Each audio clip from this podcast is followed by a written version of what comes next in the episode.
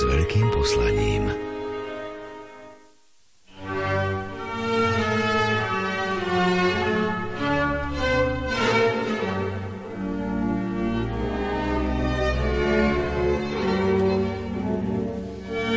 Postné obdobie a samotné veľkonočné trojdne je charakteristické tým, že viac ako inokedy premýšľame o utrpení. O našom trápení sa s pôstnymi predsavzatiami, ale hlavne o utrpení Krista, ktorý nás práve skrze umúčenie a smrť vyslobodil z moci hriechu. V našich chrámoch máme zobrazenia krížovej cesty, kríže či sochy piety, Márie, ktorá drží na kolenách telo svojho syna – Myslím, že neexistuje výstižnejší obraz spojenia telesného a duševného utrpenia ako práve Pieta. Ani dnešná doba, ktorá veľmi rafinovane útočí na ľudské city, nedokáže predstihnúť toto nádherné a predsa také bolestné zobrazenie lásky a bolesti súčasne. V nasledujúcej hodine sa trochu bližšie pozrieme na fakt, ako cirkev vníma utrpenie a ako sa táto skutočnosť prejavovala v umení. Pohodu pri rádiách vám prajú tvorcovia relácie Jaroslav Fabián a Martin Ďurčo.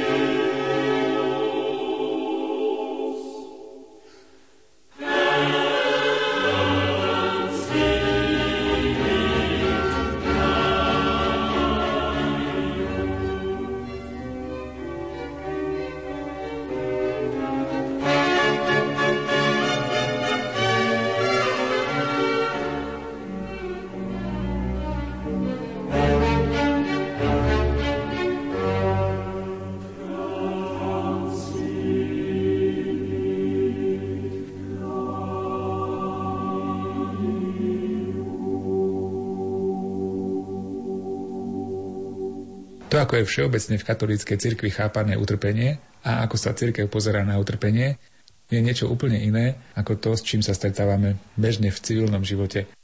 Dominikán Páter Peter Fota nás vovedie v nasledujúcich minútach do toho, ako sa na fenomén utrpenia pozerá cirkev. Tak utrpenie všeobecne môžeme považovať za také vedomé prežívanie príkrosti, bolesti z dôvodu spôsobeného zla. Máme rôzne teda utrpenia fyzické, to vonkajšie, ale aj to vnútorné, duchovné, psychické, úzkosti srdca, duševné muky. A tak vidíme, že práve utrpenie sa spája s celou ľudskou bytosťou. A tak treba predovšetkým vidieť ten morálny rozmer utrpenia, že môže byť aj utrpenie ako bolesť spáchaného hriechu, pretože zraňuje človeka v jeho najhlbšej podstate svojho existovania, že bol stvorený na Boží obraz a podobu. Stráta tohto vzťahu, priateľstva a jednoty s Bohom vyvoláva ďalšie roztržky a bolesti utrpenia.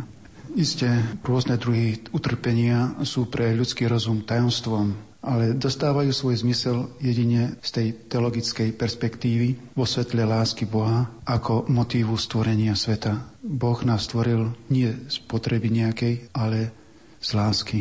A chce, aby sme boli blažení, aby sme svoje bytie uskutočňovali a tak svojim životom oslavovali svojho stvoriteľa. Zuženie ľudského bytia iba na materiálnu skutočnosť uvádzajú utrpenie a zmysel utrpenia iba na bolesť ako signál nefungujúceho organizmu alebo ako signál neprispôsobenia sa prirodzenému prostrediu. Preto teraz vidíme veľké úsilie umenšovať človeku bolesť, ako keby bolesť bola iba fyzická. A keď sa vlastne toto utrpenie odstráni, človek bude šťastný. To je zúžené utrpenie, lebo ak by sme aj fyzicky netrpeli, vidíme, že mnohí aj ľudia, ktorí sú v dobrej kondícii, majú blahobytný život, nemusia byť šťastní a môžu trpieť iným spôsobom, vnútorným, duchovným. Takže sú tu aj takéto záležitosti, ktoré nám ukazujú, že bolesť akoby stratila svoj zmysel a treba sa tohto utrpenia zbaviť za každú cenu.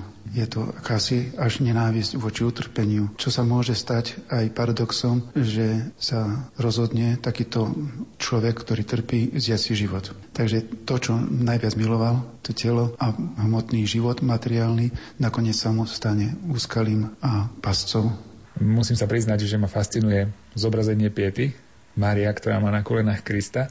Pokiaľ sa nemýlime, v písme tento obraz nemáme, ale je veľmi rozšírený a obľúbený a iste má aj nejaké teologické posolstvo. Mohli by ste nám prezradiť, aké? Čo nám chce cirkev povedať týmto vyobrazením Krista? Pieta, ako ju poznáme, je neskorším takým teologickým výjavom prežívania praktickej viery s Kristom a teda nám symbolizuje nielen historickú skutočnosť, ako po zňatí Ježíša Krista ho mala Pana Mária v svojom náručí, ale má aj odkaz teologický, aj mystický. Teologicky aj z hľadiska biblického môžeme vidieť v Pane Márii druhú Evu. A prvá, ktorá nám zaprečinila smrť a druhá, ktorá nám otvára nebo a priniesla život Ježišovi Kristovi tak môžeme vidieť akýsi zdvojený obraz trpiacej matky, ktorá drží v náručí svojho milovaného syna. Ten prvý je to, že môžeme vidieť dôsledok svojich hriechov. Hľa, čo sme urobili. Zabili sme syna milujúcej matky. Na druhej strane môžeme vidieť, hľa, ako matka miluje svojho syna. Že ak Pán Ježiš dáva život za nás, potom my môžeme sa vidieť v Ježišovi Kristovi, ako nás Pana Mária neopúšťa, ale aj po hriechu nás berie do svojho náručia a čaká na naše skriesenie. A táto viera, ktorá prechádza nielen teologickou víziou odpustenia hriechov, ale aj veľkej lásky Matky Božej, ktorá nám sprostredkovala Ježiša Krista, že nás neopúšťa, že nás miluje, že láska ostáva aj po smrti, že je tu veľkolepé posvetné ticho, ktoré síce je veľmi bolestné, ale je aj veľmi nádejné.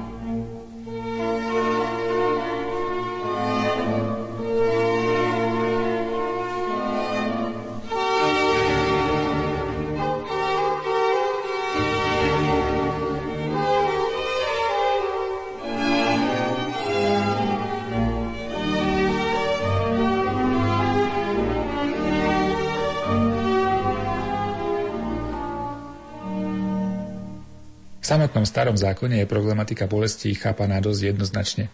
Bolesť je trest. Keď si bol dobrý, budeš požehnaný a bude sa ti dariť. Keď si zlý, stihne ťa nešťastie.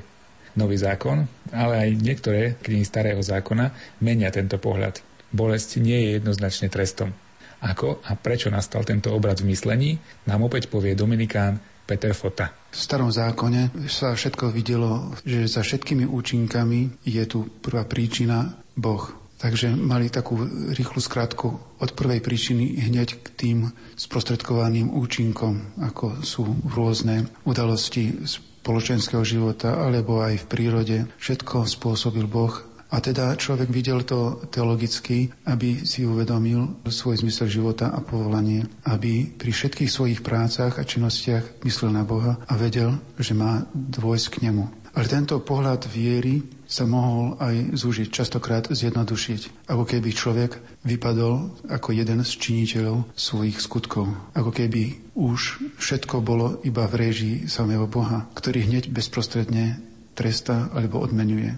A tak vidíme, že je tu častokrát aj takou výhovorkou na to, aby sme sa zamysleli nad sebou a videli v sebe tú zložitosť svojho života, lebo nie sme úplne zlí ani úplne dobrí. A že aj v živote nie je to tak, že hneď za nejaký zlý skutok hneď čakáme trest. Vidíme, že je tu ešte otázka výchovy, že sú isté náklonosti, ktoré nie sú dobré a tie treba ako si usmerniť. Preto aj tresty máme vidieť ako taký pedagogický prístup nebeského Otca voči nám. On nás karhá, nás tresta nie, aby nás takto od seba oddelil, ale skôr, aby sme sa spametali a uvedomili si, že sme išli zlou cestou. To je aj pre nás veľmi poučné. Sama príroda nás k tomu vedie.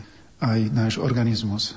Keď sa popálime, tak tento signál nás upovedomí, že čo si je tu, čo nám môže ublížiť oheň. Popálenie môže byť väčšie alebo menšie, ale keby sme vôbec necítili oheň, a teda bolesť z ohňa, mohla by nám napríklad zhorieť ruka a to by bolo oveľa horšie. Takže vidíme, že aj podobným spôsobom pri našom konaní je prítomný Boh, ktorý nás prevádza a my sa dovolávame jeho pomoci. A tak môžeme vidieť aj v našom živote, keď si napomenutie Boha. Je to láskavá ruka, ktorá sprevádza človeka. Vieme niečo o tom, ako sama Mária prežívala tú bolesť? Sú rôzne apokryfy, cirkevná tradícia veľa vecí rozpisuje. Možno aj veci, ktoré nie sú v písme spomenuté, ale dávajú ako vzor toho, ako my možno máme prežívať. Teda sú o Márii a utrpení nejaké zmienky?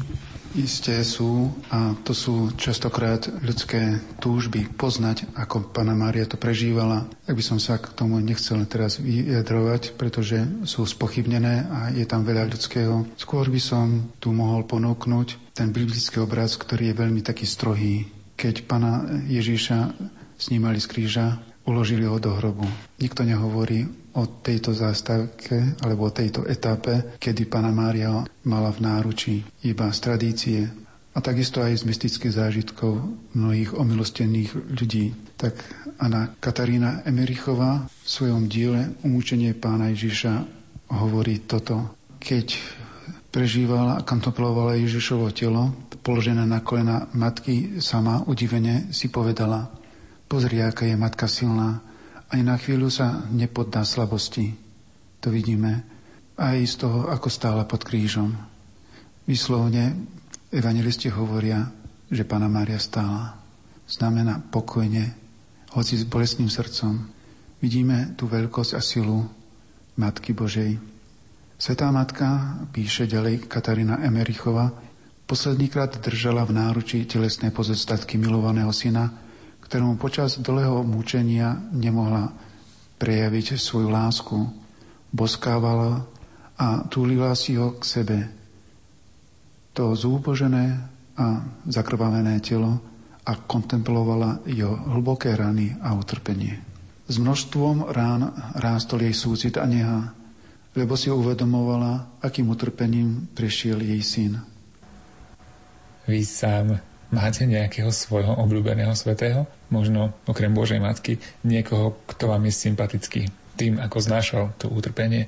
No, ja volám sa Petera, tak aj moji patroni, ktorí sú, sú mi blízki, pravda. Peter ako knieža apoštolov, svätý Peter. A druhým je Peter Veronský, Dominikán, po ktorom aj nesiem reholné meno. Ten bol zavraždený dvoma vrahmi, ktorých najali bludári, keďže mal veľké úspechy v kázaní a mnohí sa odvracali na pravú vieru katolícku, boli znepokojení týmto jeho úspechom, jeho svetosťou života, tak sa rozhodli, že ho zabijú. A na jednej ceste pristúpili k ním dvaja vrahovia a išli ho zabiť. A keď ešte zomieral, ešte stále písal k svojou krvou na cestu kredo a modlil sa za svojich vrahov.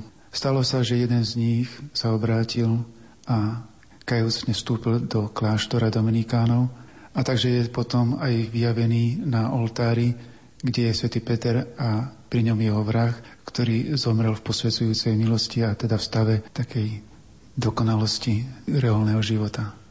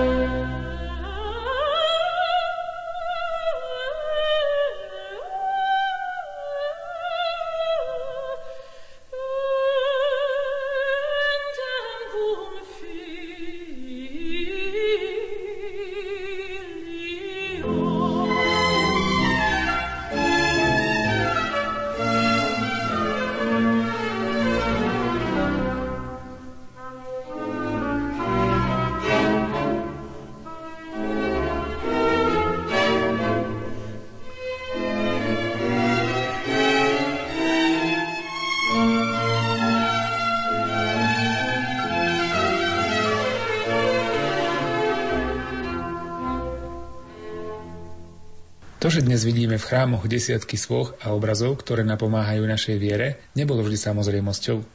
O tom, ako do cirkvi postupne prenikalo umenie, súčasťou ktorého boli aj výjavy zo života a smrti Ježiša Krista, nám viac prezradí historička umenia Miroslava Šoltísová.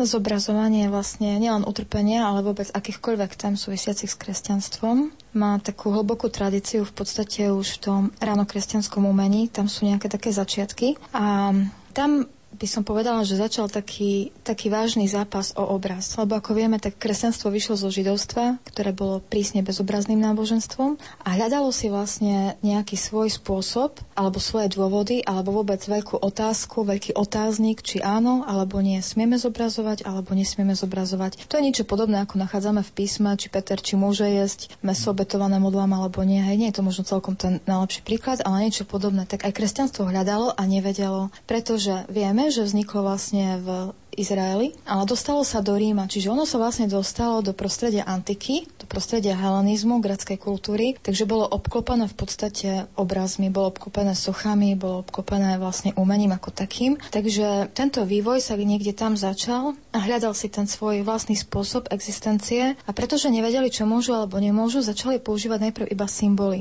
Napríklad ako vieme, že ryba vlastne symbolizuje Ježiša Krista. Potom tam boli rôzne rôzne symboly chýro ako chryzmo, Kristov monogram. Také vlastne iba veľmi jednoduché symboly, ktorými vedeli, že nič nepokazia. Postupne sa púšťali do takých zobrazení Krista, ktoré vychádzali z antickej tradície. Čiže napríklad Kristus ako dobrý pastier, to existuje taký obraz vlastne v antike, ale nesymbolizuje Krista samozrejme, ale mladého muža. Tak to prevzali vlastne z antiky a Kristus je tam ako mladý muž. Hej? Alebo Kristus ako Helios, ktorý sa rúti po oblohe. Je to zase z tej antickej tradície.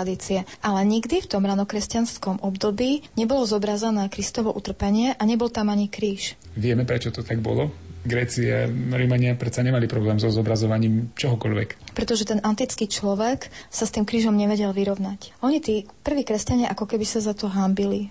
Nevedeli to celkom pochopiť. Oni samozrejme vedeli, že Kristus zomrel a a preciťovali to, ale nevedeli to celkom pochopiť. Bolo im to cudzie, pretože utrpenie vlastne v antike bolo akceptované ako nutnosť, boli s tými ľudia samozrejme konfrontovaní vždy, ale na druhej strane bolo to niečo, čomu sa dalo vyhnúť. Nebrali to ako niečo dokonca, čo by si mali ceniť, aj nejaké utrpenie. Bolo to niečo, čomu, ak sa dalo vyhnúť, tak sa vyhnem, ale samozrejme, že je to niečo, čo proste je tu uprostred nás stále prítomné. Ale ako Boh, ktorý bol proste ukrižovaný, to, to bolo niečo, čo bolo, to vieme, smrť ukrižovaním bola vlastne potupnou smrťou, hej, to rímsky občan ani nemohol byť, tak aby toto začali akceptovať a dokonca to považovať za niečo, niečo vynimočné, tak tak s tým sa museli vyrovnať. A myslím, že to trvalo celé generácie. Kedy teda bol ten priaznivý čas, že ten Kristus bol tak skutočne realisticky zobrazený aj vo svojom utrpení? Románske umenie začalo zobrazovať Krista ako sudcu.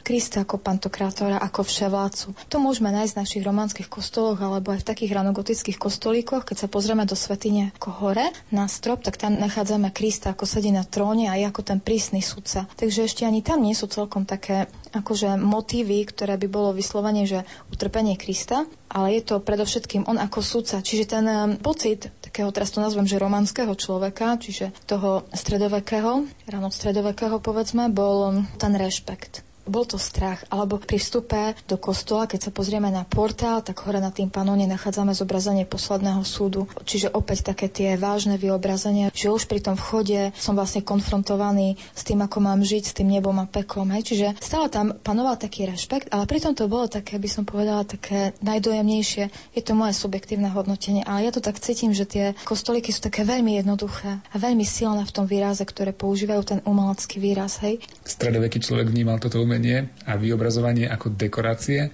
alebo prečo ľudia túžili čo najkrajšie zdobiť ten interiér chrámu sochami a malbami.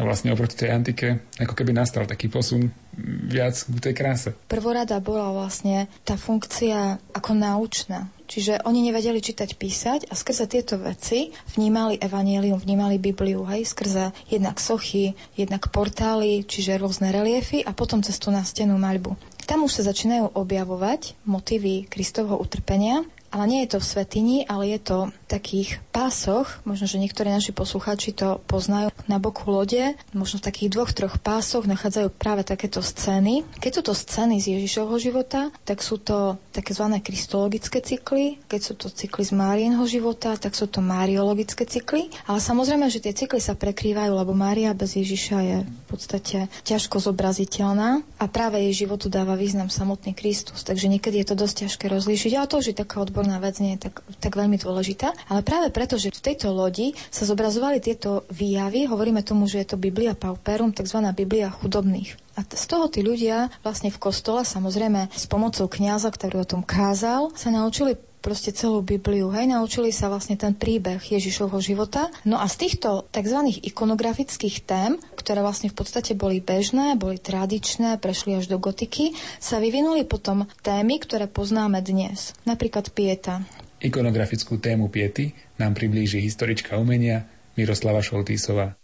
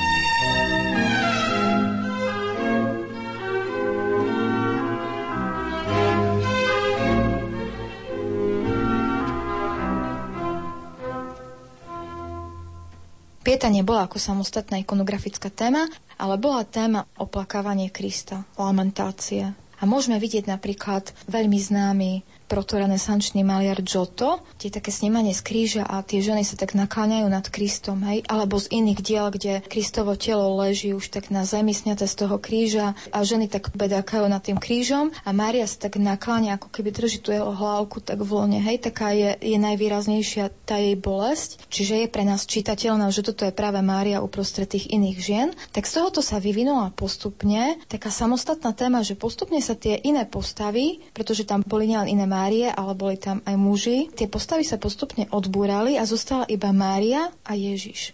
Takže Mária, ktorá drží vlastne na lone, na klíne mŕtve telo Krista, sa vyvinula ako samostatná ikonografická téma, ako pieta.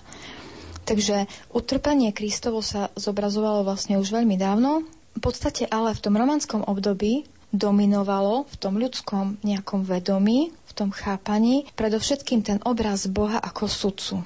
Ale postupne na prelome toho romanského gotiku, kedy prišli žobravé rehole, ako boli františkani a dominikani, tak oni priniesli toho boha človeka.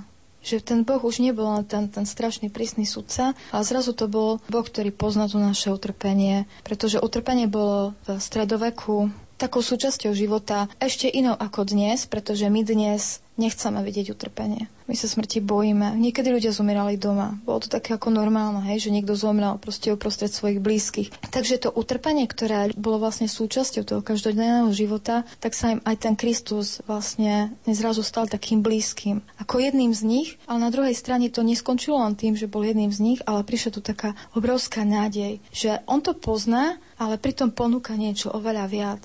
A také napríklad dielo Isenheimský oltár. Je to dielo Matiasa Grunewalda, ktoré sa považuje asi za také najbolesnejšie zobrazenie Krista v dejinách. A vlastne to dielo bolo v takom špitáli, kde ľudia trpeli takými hroznými kožnými chorobami. A na tom kríži má Kristus tak hrozne doráňané telo, tie kosti vlastne dole na nohách a na rukách má až také vyklbené, aj vôbec celé telo je tak vyšpanované na tom kríži a prsty sú skrútené v takej, v takej hroznej bolesti, že už vlastne, už keď sa na to pozeráme, tak sa nám robí zla. Vlastne ako, ako ľudské je to, je ťažké sa na ten obraz pozerať. A tí ľudia, keď tam leželi v tom špitáli a pozerali sa na toho, na toho Krista, ktorý nesie presne znaky choroby, ktorú mali oni, ten Grinewald im urobil ich Krista takže oni zrazu mali k nemu blízko, ale to by nestačilo, ale on im dal ten Grünewald obraz aj skriesaného Krista. A tam je nádherný Kristus v takom žiarivom žltom, ako, ako v tom skriesení. Čiže oni to videli vedľa seba, tie, tie pohľady, hej, na to utrpenie, ale potom na tú, na tú radosť, ako kedy to všetko skončí. A to je tak inšpirujúce dielo, lebo ten Kristus, ako je v tom čase zobrazený, ako tá spása, ako myslím už tam skriesaný, taký ten vznešený, taký vznášajúci sa, už netrpia práci síce nesie tie znaky, ale už netrpí, tak to je ako keby ten Grunewald preskočil 500 rokov. To je ako keby sme videli nejaké súčasné dielo, ako keby to nemohlo byť skrátka z toho obdobia. To, je, to by som povedal, že je až niečo mystické, hej, niečo, čo sa nedalo proste len, len tak prejsť. Je to také, také výnimočné, naozaj také, také silné, že sa to tak, len dá na to tak pozerať a niektoré veci nám tak zostávajú takým tajomstvom. Takže preto by som povedala, že umenie má takú zvláštnu moc, že je to nie umenie samotné len pre umenie. To sakrálne umenie má takú inú funkciu. Tie výrazové prostriedky v tých starých časoch mali proste obrovskú moc ľudí povzbudiť ľudí, preniesť do nejakého mystického sveta alebo proste do toho sveta krásna.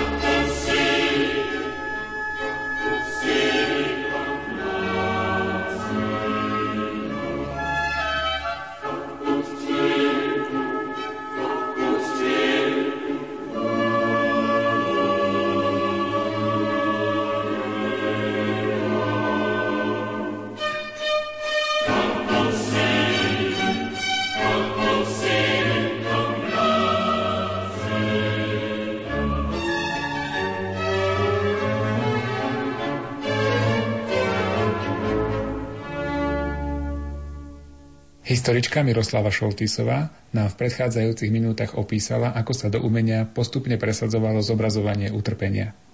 Socha či obraz trpiaceho Krista alebo Panny Márie pod krížom, ktoré sú v našej dobe neodmysliteľnou súčasťou chrámov, tiež podliehajú historickému a kultúrnemu vývoju.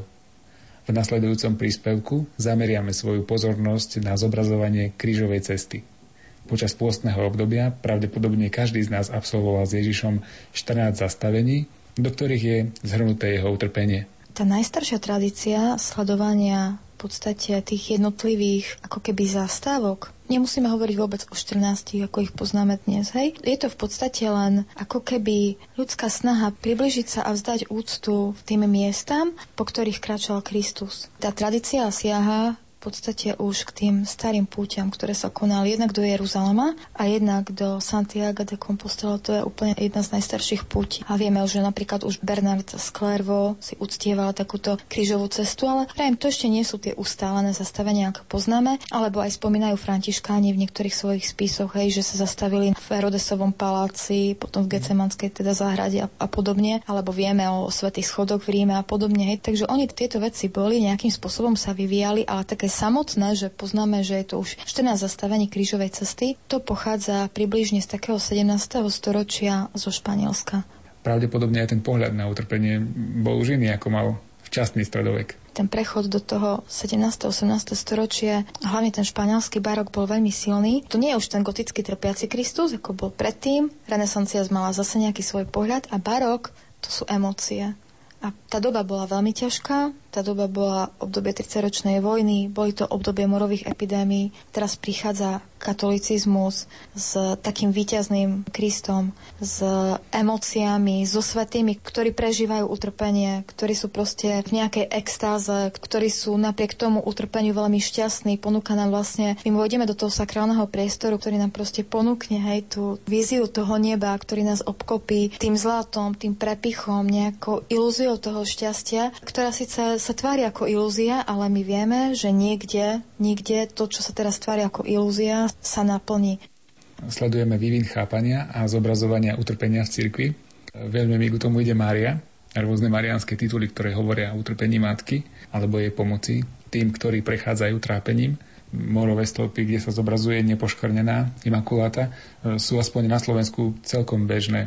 Ako sa to historicky vyvíjalo? Ako Božia Matka mala v priebehu vlastne toho vývoja teologického, tak postupne jej nejaké tituly pribudali. Ako vieme, že už tie prvé kresťanské spory, a kedy, kedy je bol udelaný titul Teotokos, že je bohorodička. Tam boli okolo toho také rôzne teologické rozpory, čiže postupne dostávala tie tituly, že je bohorodička, porodila Boha, že je kráľovna nebies. Vieme, že až neskoro prišlo, že je imakuláta, že ona je to nepoškvrnené počatie. Čiže boli určité tituly, ktoré vyšli z cirkvy ako oficiálne tituly Pany Márie. To sú tie závažné také teologické veci. A potom sú tituly, ktoré dávali ľudia. Akože ona je to potešenie zarmutených. Ona je vlastne tá, ktorá je najbližšia. Taký ten medzičlánok, ten Kristus, predsa je to taký, ako keby taký rešpekt. A tá Mária je človek a je matka. Čiže matka bola blízka. Takže k nej sa tak upínali a vlastne na jej slavu potom stávali tie marianské stĺpy ako vďaku za to, že tá morová epidémia skončila a je úplne napríklad nádherný molový stĺp, ako ich je veľa, samozrejme je ich veľa, aj naša Košická imakulata je nádherná, ale v Olomouci, čo si teraz tak predstavujem, že v Olomouci je prekrásny stĺp, je to stĺpku cti Najsvetejšej Trojice. Ten je tak obrovský, že vlastne tam vznikol priestor pre takú modlitebňu. Normálne je možné do vojsť a, a vlastne sa tam stíšiť, hej, priamo, áno, priamo v stĺpe vo vnútri. Všetko tak, tak, tak človeka, pokiaľ to chce, pokiaľ sa tomu otvorí, tak to obohacuje nesmierne. Nielen myslím vizuálne teraz, že je tu krása, ale, ale hlavne to vnútro.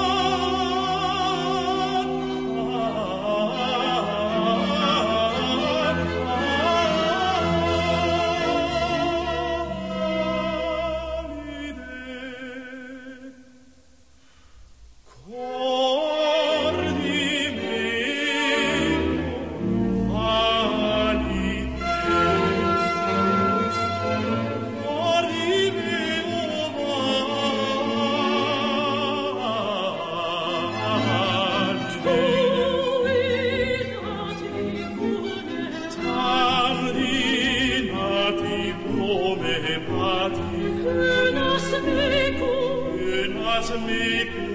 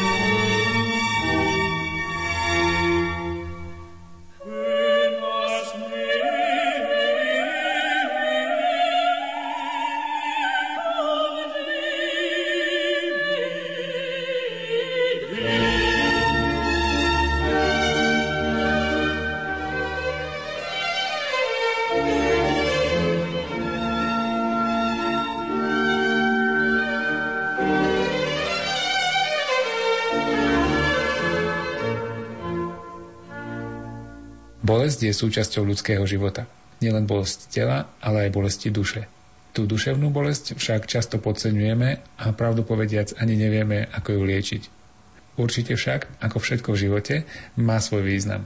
Na to, v čom vidí význam bolesti súčasná psychológia, alebo či môže byť viera pomocou pri prežívaní bolesti, nám v nasledujúcom príspevku odpovie psychologička Martina Gomolčáková. Ak by sme hľadali význam bolesti, tak by sme si ju potrebovali možno rozdeliť na také základné druhy, na bolesť akutnú a bolesť chronickú. Význam akutnej bolesti v živote človeka je neodmysliteľný, pretože nás upozorňuje na to, že niečo nie je v poriadku, že organizmus niečím trpí a že sa tomu treba venovať. Kdežto na druhej strane význam chronickej bolesti už nie je tak jasný. Keby sme sa nad tým nejako zamýšľali, tak by sme možno dospeli k tomu, že i taká chronická bolesť nás vedie k tomu, aby sme sa zastavili, aby sme si oddychli, aby sme možno zrelaxovali a neprechádzali v tom živote len tak rýchlo, náhlivo a bez rozmýšľania, aby sme sa venovali sebe. Istý názor hovorí, že utrpenie a bolesť sú neodmysliteľnou súčasťou života človeka, že je to súčasťou základného konceptu. Tak ako cítime šťastie, tak,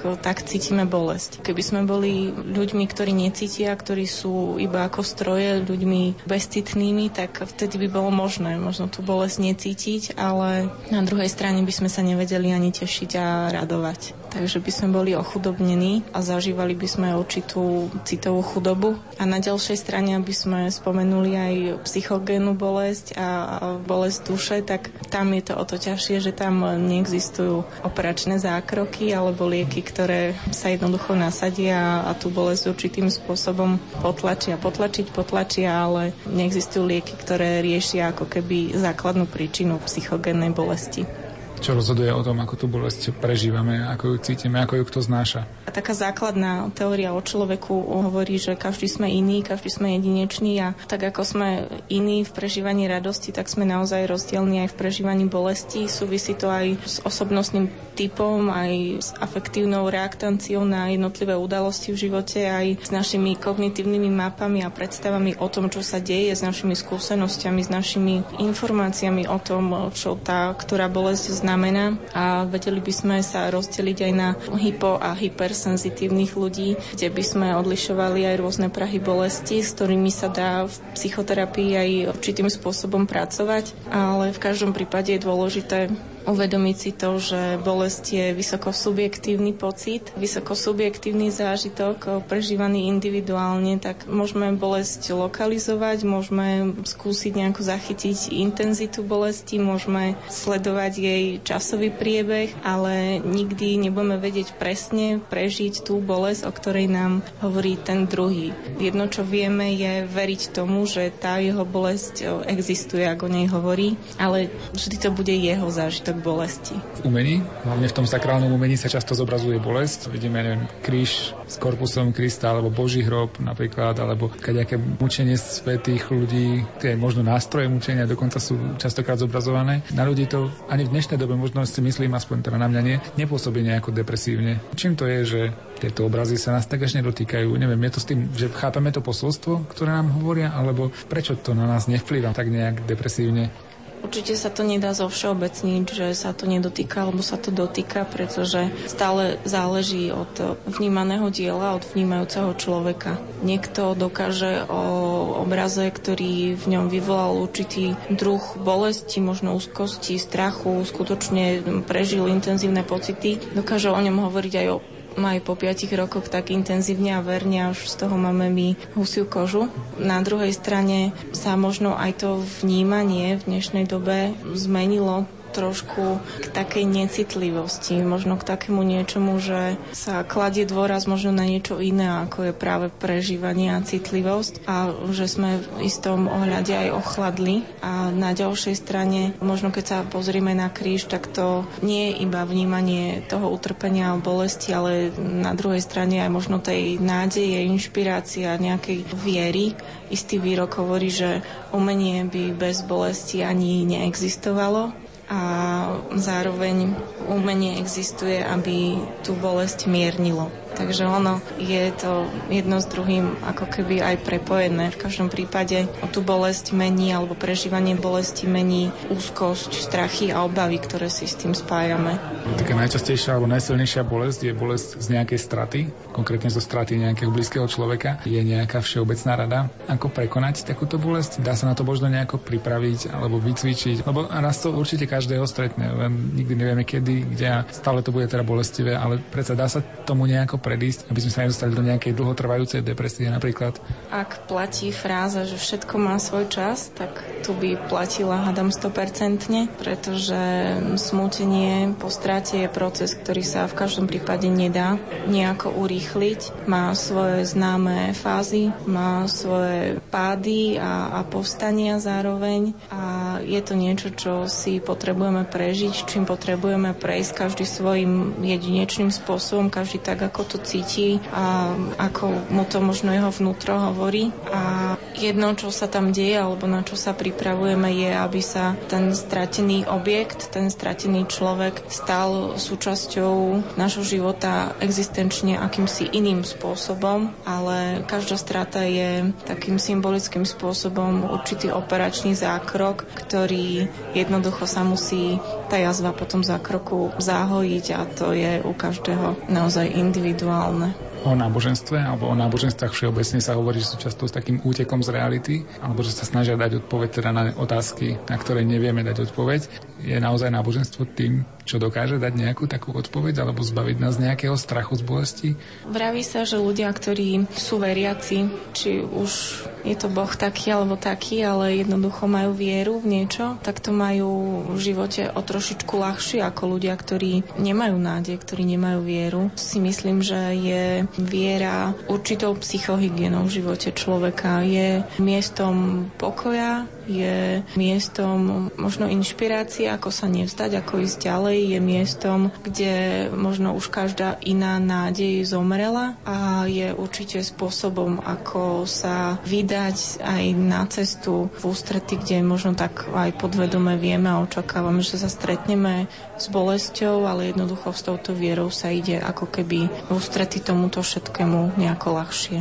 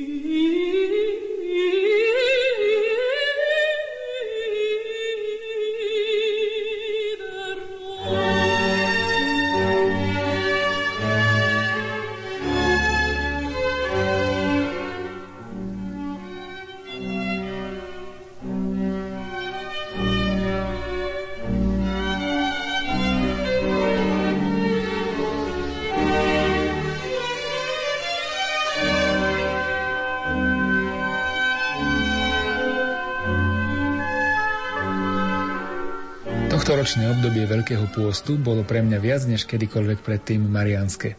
Všetko sa to začalo, keď som sa zamyslel nad sochou piety. Symboly utrpenia v kresťanstve nie sú ako symboly Vianoc či Veľkej noci v obchodoch. Skončí sa ich čas, dáme ich preč a nahradíme ich niečím hodnejším. Obrazy a symboly utrpenia sú tak ako v živote, aj v našich chrámoch celoročne. Neustále nám hovoria, že za všetko treba bojovať. Všetko vrátane duchovného rastu niečo stojí a aj duchovný rast či cesta ku svetosti veľmi často bolia. Myslím, že práve toto nám hovoria obrazy mučeníkov, piety či jednoduchý krížik, ktorý nosíme na krku. Príjemné popoludne v spoločnosti Rádia Lumen vám z Košického štúdia prajú Jaroslav Fabian a Martin Ďurčo.